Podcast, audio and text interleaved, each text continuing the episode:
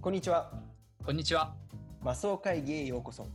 今日もマスオ生活の経験がある2人が議論を重ね、見えない正解を導き出そうとしています。このコーナーでは映画の中のパパというキャラクターに焦点を当て、いいパパとは何なのか、僕たちマスオ2人がパパ視点で語り合っていきます。数ある映画の中から最も優秀なパパに贈られるパパデミー賞を受賞するのは一体どの映画のパパなのか。皆さんも一緒に考えてみてください。知らない。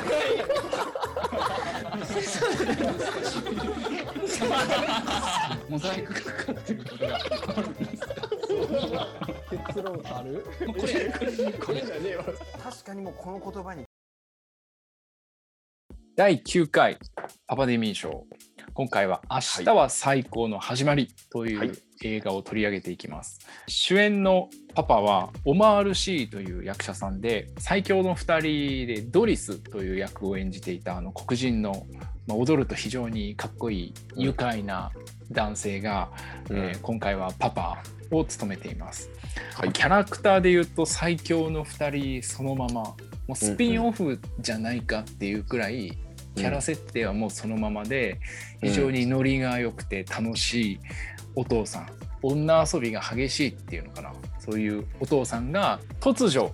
現れた女性に「あなたの子よ」と言われて子供を渡されると、うん、そしてその女性はその場から立ち去ってしまい、まあ、後を追いかけましたが見失ってしまうと。そこからシングルファザーとしてえー、男で一つで子供を育てていくというお話です。はい、どうでしたこの映画？あのさ前回の父が残したの物語、うんうん。の後の紹介の時にちょっとこう、うん、今回はじゃあ新しいあ明るい感じでいきましょうと。あ、はいはいはい、い。う紹介を受けて僕はこれを見始めたんだけど、はい、そんな明るくない そうか？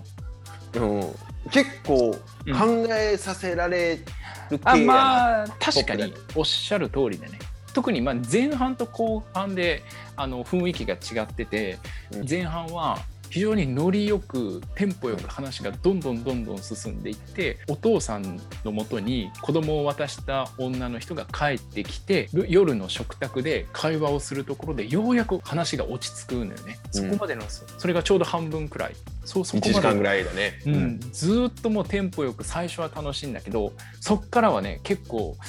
まあ、考えさせられるテーマ。結構深刻な題材を扱ってはいるんだけど語り口っていうのが非常に明るく作られてるから、そんなに暗い気分にはならないけど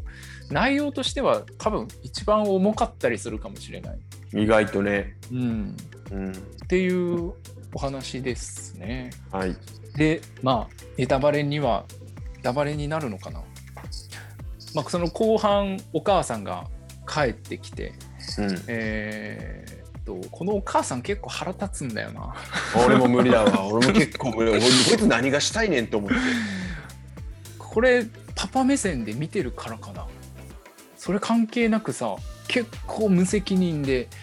ちょっと信じられない、うん、だよね。であげくがそうじゃん。あげく、うん、検査したらがね、うん、そうなのよ。え？っていうその時のそのお父さんの気持ちもそうだし、うん、その8年それまでの8年間もそうだし、うん、それでいてなんかこう私が面倒見るみたいなことを言い出すと、うん、せめてお前がフランスに住めと。そうやそうや。でその パリに住むんだあれ違うイギリスか。ロンドンに住むんだったら分かると。うんけどなんでニューヨークに連れて帰ろうとするんだっていうさ本当に無責任であの結構腹立ったね。うん僕この映画を見ててあるパターンに気づいてしまってまだ仮説段階なんだけどパパ映画っていうのを考える時に2種類あって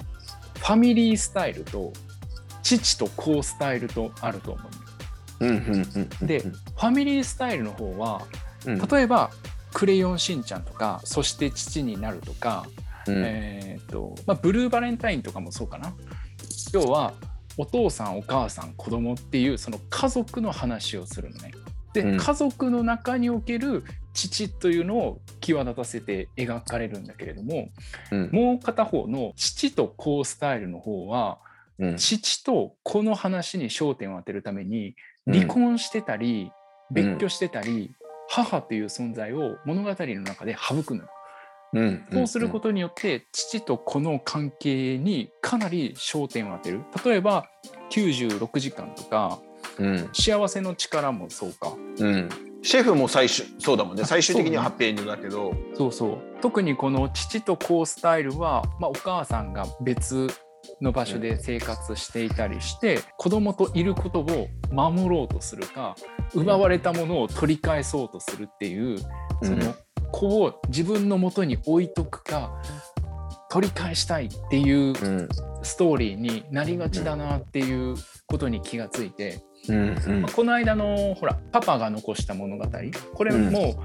子供といる生活っていうのを必死で守ろうとしたっていう話じゃない、うん、96時間とかは取られた娘を取り返すっていう話だけど、うん、今回も実は父と子の話になっていてお母さんがいない、うん、いない生活が8年間続いたと。で、うん、帰ってきたお母さんに娘を取られそうになるそれを必死で守ろうとしたっていうところでパターンにはまってるなと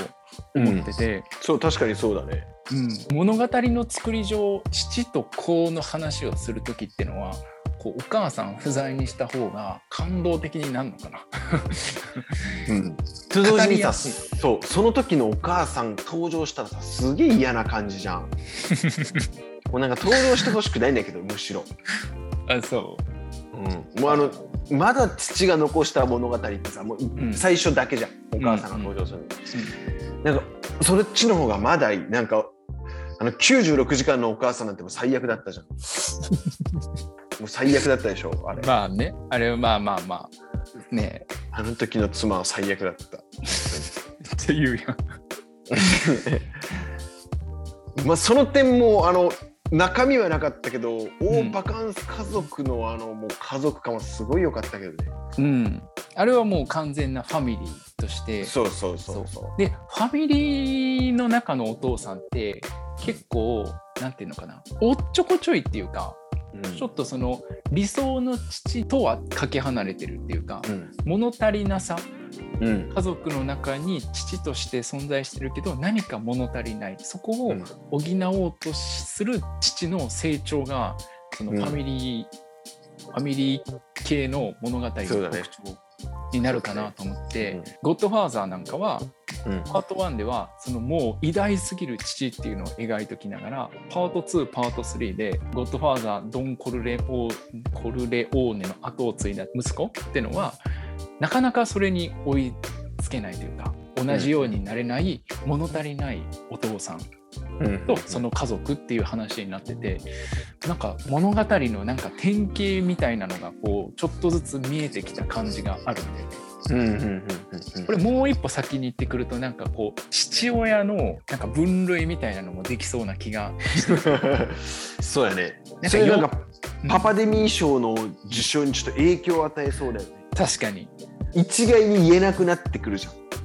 確かにね。この分類での部門の優勝みたいな。そうそうそうそうまあ、でもその中でのグランプリみたいなのがあってるかもしれないけど人間もさその考え方とか価値観とかである程度こう4類型ぐらいさ調べてみるとこうあってそのパターンに父親をこう当てはめた時にお父さんのスタイルっていうかその種類も4つぐらい出てくるんじゃないかなって思って、結構これまでに考えてたんだけどなんかねまだねこう出せるくらいこう固まってないんだよね。その軸って何が出てくる？4, 4分類でいうとこういう感じになるじゃん。このあそうそうそうそう。縦と横でしょ？いわゆるコミュニケーションのスタイルだったりするんだけどそのリーダー型みたいなその結構指導するタイプのお父さんとか、面白いタイプっていうのかな。エンター型クレヨンしんちゃんとかさおバカンス家族のお父さんとか、うんうんうんうん、なんかそういう分類になるんじゃないかな。なるほどね。そっちね。こう破綻型のお父さんとかさそういう分類じゃないかな。あそういうそのお父さんの、うん、なんていうかな。あまあ、確かにパパスタイルにこだわるんだよね。どういうこと？僕僕の中で今思ってたのは、うん、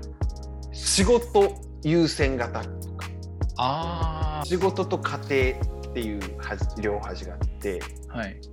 あと、まあ、逆の方の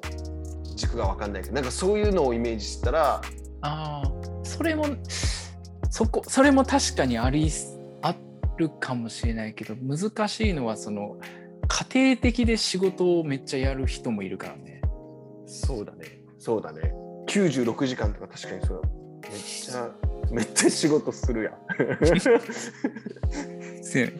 30何人殺すやん仕事で。これはもっとこう今第9回だけどサンプルを集めていかないと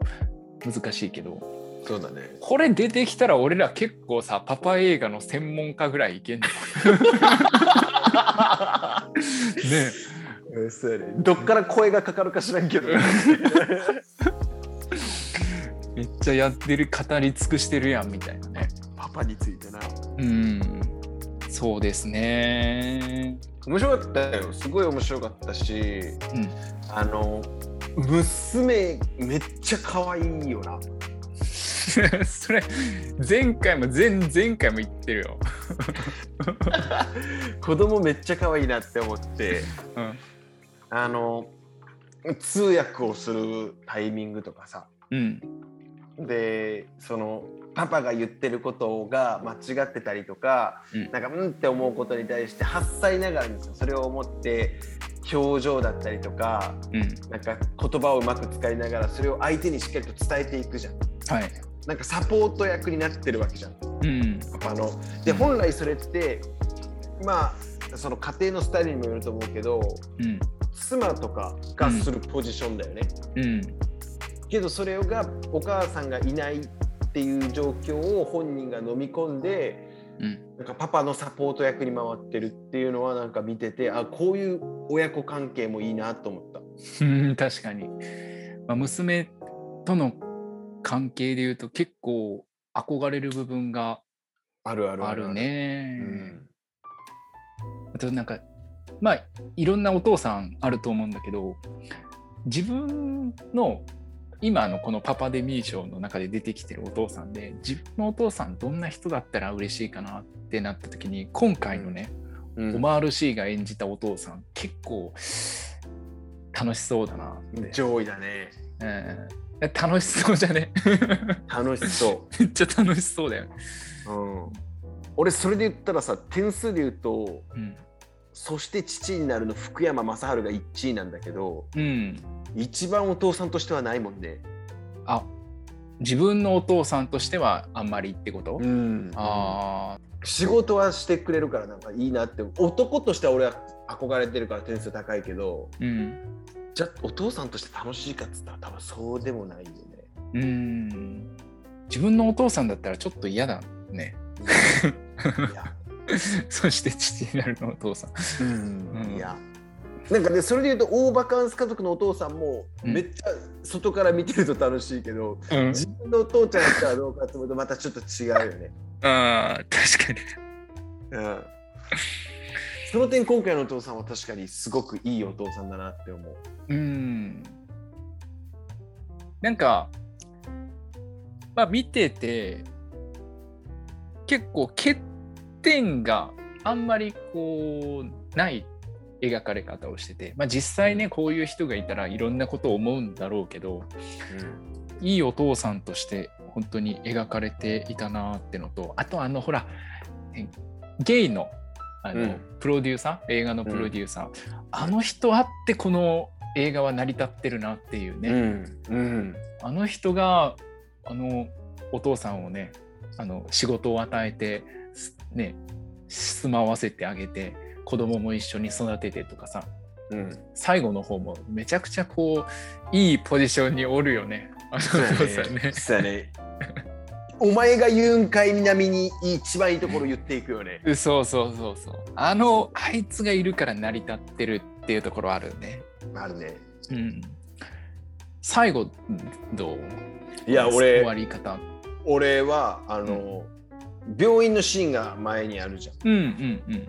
その時に僕はお父さんだとてっきり思ってたのよ。確かに。そこはどっちか分かんない。そうだから俺どっちか分かんないって田中君言うけど僕はもう勝手にお父さんだと思い込んでたの。うん、そのそもそもも娘の選択肢を持ってなくてあだから蓋開けた時えそっちかってなった。っていうかさ、あの病院なんかもう死ぬであろう病気を抱えてるっていうことが中盤にね、一瞬ね病院のシーンが挟み込まれるから伏線としてあるんだけどさ忘れてるよね。あの 薄い薄い本当薄い。よ、うん、もっとさ途中盤でこう描いてくれないとさそう。そういえばそんなんあったなって感じだよね。そう。なんかちょっとこう、咳込むシーンとかさ、うん、なんかちゃちょっと倒れちゃったとかっていうシーンがあればいいけど全くなくもう最後にぽっくりいっちゃうパターンじゃん。そう。あのビタミン飲んでたのがそれなんかな。だと思う多分。かな、うん、行く前にビタミン飲むよね学校行く前に、ね、そうそうそうそう。これさ、うん、もし自分が同じ立場だったらどうする？お父さんとしてね、うん、急に渡されるっていうシチュエーションがあんまり想像しがたいけどさ、うん、例えばまあ急に渡されないにしても、うん、普通に離婚して、うん、生まれてすぐに子供と離婚して、娘を一生懸命育てていって8年後に、お母さんがちょっと実は復縁したいみたいな感じで戻ってきたと思ったら、娘と一緒に暮らしたいって言ったと思ったら、いや実はあなたの子じゃないって言われたら、どうどう？ショック。ショックというかもう怒りかな。誰への？妻への。妻への怒りかな。どうどう？想像できないけど想像しがたいけどあのこの映画の中で娘が離れていくシーンがね、うん、あってもうお父さんの感情がもう怒りと悲しみがこう同時に来てドアバーン閉めて泣き始めるシーンあるじゃん、うん、もうそこは完全に感情移入してた俺は、うん、同じくらい悲しかったし同じくらいドアバーンやりたくなったもん、うん、多分そういう感情になると思うんだけど。あの別れ際も何とも言えないよね。こうじゃあ競争するよっつってさ。うんそう。321でボンって言ったらさもう降りないわけじゃんそこで、うんうん、で娘はこう下からこう見てるよね。はい。自分はどうなの？いや怒りとかはもちろんそうなんだけど、うん、なんかもっと生々しくて、うん、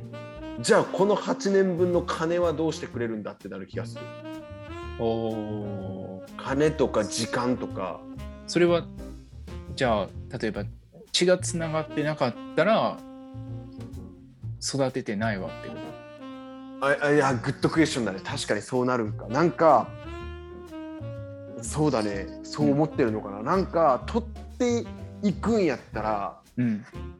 そもそもまず取っていくっていうことがすごいありえないなって思うけど、うん、俺は育てたと。うん、でかつ蓋開けてみたらお前の子だって言われたから育てたけど実際は血もつながってないしある意味詐欺じゃないか嘘じゃないか、じゃあ俺は育てなくてもよかったわけじゃないかっていう。選択肢なしにそう。お前が人生を8年間決めたってことかねに対しての怒りとその賠償をすごい考えると、う。ん、なんかえ？ってこのまま終わりとはならない。うん。うん、その辺あっさりしてたね、その映画は。うん。でも実際8年間今ね娘と僕2年しか過ごしてないけどでも取られるって多分考えられないし、うん、これ8年過ごして喋れるようになっていろいろこう時間を過ごしてさ、うん、でしかもお母ちゃんがいない中でってなったら、より僕との時間が多いわけじゃん。うん、ってなったら無理だよね。渡せないと思う、うん、マジでそうそうよね。ねうん。いいいい映画だった。可愛かったね。あと最後ねこうまあ死を悟ってるんだよねお父さんは、うん、でも多分娘は知らないのかな、うん、お父さんは知ってるけれども子供には伝えないっていうある種そこの嘘もついているわけで、うん、この映画のそのキーワードとして相手を思ってるがゆえの嘘っていうのが何箇所か出てきて、うん、まあ、それによってお母さんが帰ってくるとかあるいはその子供と仲違いみたいな感じになるっていう、うん、その嘘がきっかけになって話が進んでいくっていうのがあるけどこれ最初に見た時に「Life is Beautiful」っていう映画があるんだけどそれに似てるなっていうその「Life is Beautiful」の中でなんか戦場でねこうお父さんが、うん、戦場じゃないな。収容所の方でね、うん、そうそう。でこう子供に現実を見せないために嘘嘘っていうとあれだけどう、まあ、嘘をつく。っていう、そのストーリーが非常に有名なそれに似てるなって思ってこの映画見終わってさウィキペディアで調べたらこの「明日は最高の始まり」の監督は「Life is Beautiful」とか「幸せの力」前々回の映画っていうのを、そういう映画を作りたかったって書かれて我が愛を得たりというかあ、まさに影響を受けていたんだなっていうのを感じて。Life is Beautiful は、うん、ある意味あれパパデミー賞の作品に入ってくると思うんだけど。そうやね。おいえ勘弁してあれは無理。嘘。よ俺ヨーミランはもうもうヨーミランはもう無理。なんで？あれいいじゃん。辛くない。辛い？俺辛いんだよね。え、Life is Beautiful ってあのナチスのやつだよね。そうそうそうそうそう。収容所に行ってのやつだよね。うん、うんなんかあの息子、まあ、またこう子供が可愛いって話なんだけど息子がむっちゃ可愛いじゃん。もうそれ デフォルトでそういうもんだってことで なんかもうもう胸が痛くなってしまうなんか。であのお父さんのひょうきんな感じとかも含めて。うんそ,、まあ、そそのコンビに近いよね。お父さんのこう陽気さとうんうん、ちょっとなんだろうませてる男の子みたいな、うんうん、子供みたいなところが、うん、あとこの映画の最後もう反則だよね。幸せな光景をさこう映しつつ、うん、お父さんのナレーションを入れるっていうもう感動しないわけがないだろうっていう反則技を使ってきたけど、まあ、まんまと俺もそれにはまっていい映画だなってい う、感想だったけど、まあ、その中で完璧な親などいないやれることをやるだけだとか、うん、今この瞬間は決して消えることはない後悔は何もない運命が心臓を止めるとしてもっていうようなことを言っていて、これを見た時にあのー、最後だと分かっていたならっていう詩があるんだけどそれを思い浮かべたのね、うん、最後だと分かっていたならっていうノーマン・ネットマレックさんっていう女性が10歳の息子を亡くした悲しみを綴った詩があるんだけど、うん、この詩が911テロの後の追悼式で、うん、あの朗読されて世界中に広まった詩があるのね。最後だと分かっていたなら、こう最後だと分かっていたならもっとあなたを愛してるって伝えたのにとか、うん、最後だと分かってたなら抱きしめたのにとかもっと写真を撮って飾ってた、うん、飾ってたとかなんかそういう詩があって、うん、俺さその娘が誕生して以来自分の詩はねそんなに怖くないんだけど娘が死ぬっていうことがすごく恐怖なのよ、娘を失うっていうことが、いろんなニュースでさ、まあ、子供を失った親親っていうか、飲酒運転のトラックに引かれるとかさ、うんあの暴走した車であの池袋の事故とかあるけど、うん。うん、子供をさ失った親ってさなんかちょ自分に置き換えるとちょっと考えられないしその生活って本当恐怖なのね。うん、だけどこの最後だと分かっていたならとかこの映画の最後のねこの今この瞬間は決して消えることはない後悔はないっていうのはやっぱりこの今の瞬間を一緒に生きてるっていう時間を大切にするっていうことだと思っててやっぱりそうだよなっていうか、うん、娘が例えば病気で亡くなるって分かった分かっていたとしても最後までその娘との時間を大切にするっていうのが全うさせる親として、っていうことでこのお父さんは死ぬってのが分かっていたけど最後まで父親っていうのを全うしていたなっていうことを感じました、以上。はい。その通りですね。いいお父さんだね。いいお父さん。じゃあ評価に行きましょうか。はい。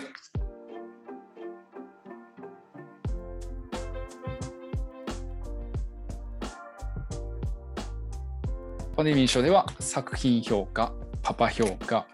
インフルエンスを、えー、つけていきます。はい。では、作品評価、今回何点でしょうか ?7 点。7点。私は6点。はい。パパ評価。8点。私は9点。はい。インフルエンス。8点。私もここは8点。合計一緒ですかね、そしたら。そうだね、合計一緒。6、9、8ですよね、田中君。うん。まあ、総じていい作品だったし、田中君も言ったように、いいお父さん像が見られたので、そういう意味ではパパ評価も高いし、うん、かつ最後のその言葉含めて、うん、えー、こっちに対しての与える影響とかもあったなと思うので、うん、全体的に評価は高いかなと思います。作品のと作品のところで言うと、うん、僕正直言って終わり方はあんまりなんか好きじゃなかったなと思うんだよね。お終わり方っていうかなんかあまりにもその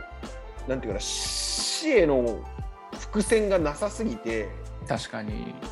なんか突然死んでいくからそこがまあ良くも悪くも描かれなかったじゃん。うんうんうん、楽しく行ってで最後怒涛のそのあの娘がタクシーから降りてから、うん、最後までがもう一気に終わっていくよね。そうね。そこのそのダダダダ感がまあ、うん、見ててテンポはいいなと思うけど一方でなんか、うん、もう少しそこは丁寧に描いてもよかったのかなっていう、まあそうだね。逆になんかあの法廷のシーンとかは、はい、いいんだけどすごくいいんだけど、うん、おそれを描くんだったら後半にもっと持ってきてもよかったかなってあの内容の時間の配分として。はなんか僕も作品評価は6点なんでそんな高くないんですけど、うん、あのまあテンポがいい映画はね、はしょられる部分が多いから、ね、しょうがないっていうのはあるけど、ね、お父さんのねいろんなこう動機の部分とか、うん、じゃあお母さんはなぜ子供を取り返したいのかっていうその動機になるところが全然描かれてなくてなぜそう思うのかとかそういう行動に出るのかっていうのがもう母親に関してはもう謎中の謎だよね。本当、うん、動機不明で 何がしたいのかマジで分かんないあの人。うん、っていうのがあるかな。まあ最後のところは好き嫌いあると思うけど、うん、思うしなんか僕的にはその死への悲しみを最後に持ってきたんじゃなくて共に生きた喜びっていうところにフォーカスされててその視点で言うとさもう亡くなった後のお父さんが過去を振り返って最後のナレーション入れてるような視点だけど悲しみに突っ伏してるっていうよりは前向いていこうっていうか、これがタイトルの「明日は最高の始まり」っていうことなのかな。なんかそのタイトルがね僕いやこの映画の感じで言うとさ明日は最高の始まりじゃなくてさ今が最高の瞬間みたいなそそっちじゃないの、って思ったけど、うん、うん、なんかそこはちょっとどういうタイトルの意味が 意味が分かんないっていうか、うん、今が最高の瞬間って感じじゃない？あの最後の終わり方で言うと。うん、そうだね。ね。明日が最高の始まりってなんか調べると監督のおばあちゃんかうん、か家族が言ってた言葉やったっけな？違ったっけ？なんか作家の言葉を引用してんのかな？影響を受けた言葉として。うん。っ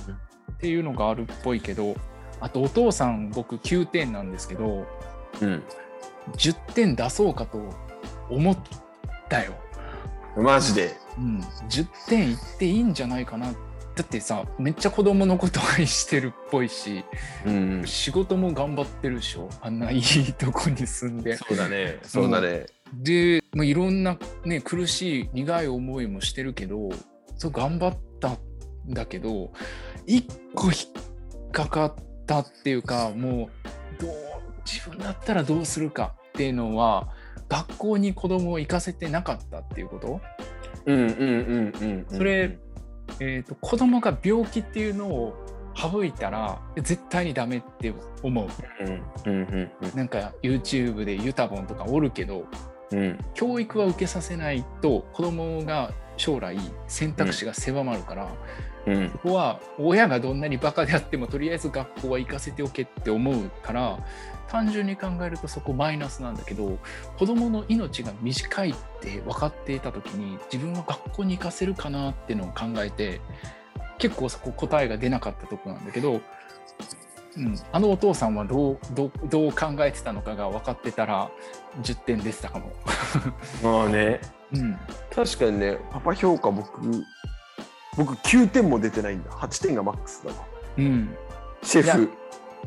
あとの2点は何で埋まるん分からん。でも確かに言われてみればそうだね。確かに今回のお父さんは高得点だったな、うん、お父さんとしては。プレイボーイがねあんなお父さんに。どういうお父さんが俺いいんかな？まあでもシェフのお父さんと僕の中ではなんか勝ちとし点数が一緒っていうのはなんか分かるかな。ああはいはいはいはい。そして父になるのお父さんも8点ってちょこれはまた別の話になってくるけど。けどまあシェフのお父さんとは点数一緒かな。まあいろんなお父さんがおりますが次回のお父さん、はい、次回のお父さんもですねこれまたちょっと今回の話と共通点があって自分の娘が難病に侵されていたらっていう設定なんですよ。そんな暗くないから安心してください。はい、大丈夫、はい、うん。映画のタイトルは「小さな命が呼ぶ時」まあ、ちょっと古い映画。そそんな古くはないか。ただその最新ここ数年の映画ではないんだけど、えー、っとまあ、難病に侵された我が子を救いたいという一心で、自ら新薬開発のベンチャー企業を起こすというお父さんです。エリートビジネスマンの感動の実話。はい、実話に基づいていてその娘の命を救うために会社を作っちゃうっていうお父さんの話です。うん、まあ、今回のお父さんで言うと不治の病というか娘の命を、まあ、ある種諦めていたというかもう仕方ないというところで、その娘との時間を大切にしたっていうのが、まあ、今回のお父さんだったと思いますが次回のお父さんはですねなんとか娘を救うために、あの会社を立ち上げちゃうと。薬を作るというお父さんです。まあ、ちょっと今回のお父さんとの比較っていうのも面白いと思いますし、まあ、キャラクター的には真面目なお父さんになるのかなと思うんですけど、こういうお父さんも見ていこうと思います。了解です。はい。面白そうだね。うん。暗くない？暗くないよ。えっと、ちょっと見たのは前だったからあれだけど、あの、全然暗くない話。うん、コメディじゃない、ヒューマンドラマって感じかな。オッケー。お父さんが奮闘するっていうところで仕事と家庭っていう話が盛り込まれていて非常にこれは点数出るかもしれない僕そした濃厚なストーリーになっております OK ですはい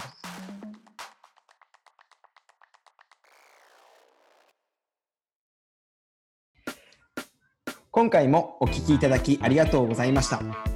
アットマークマスオ会議でツイッターもやっているので、ぜひフォローをお願いします。感想やリクエストもお待ちしております。では次回またお会いしましょう。バイバイ。バイバイ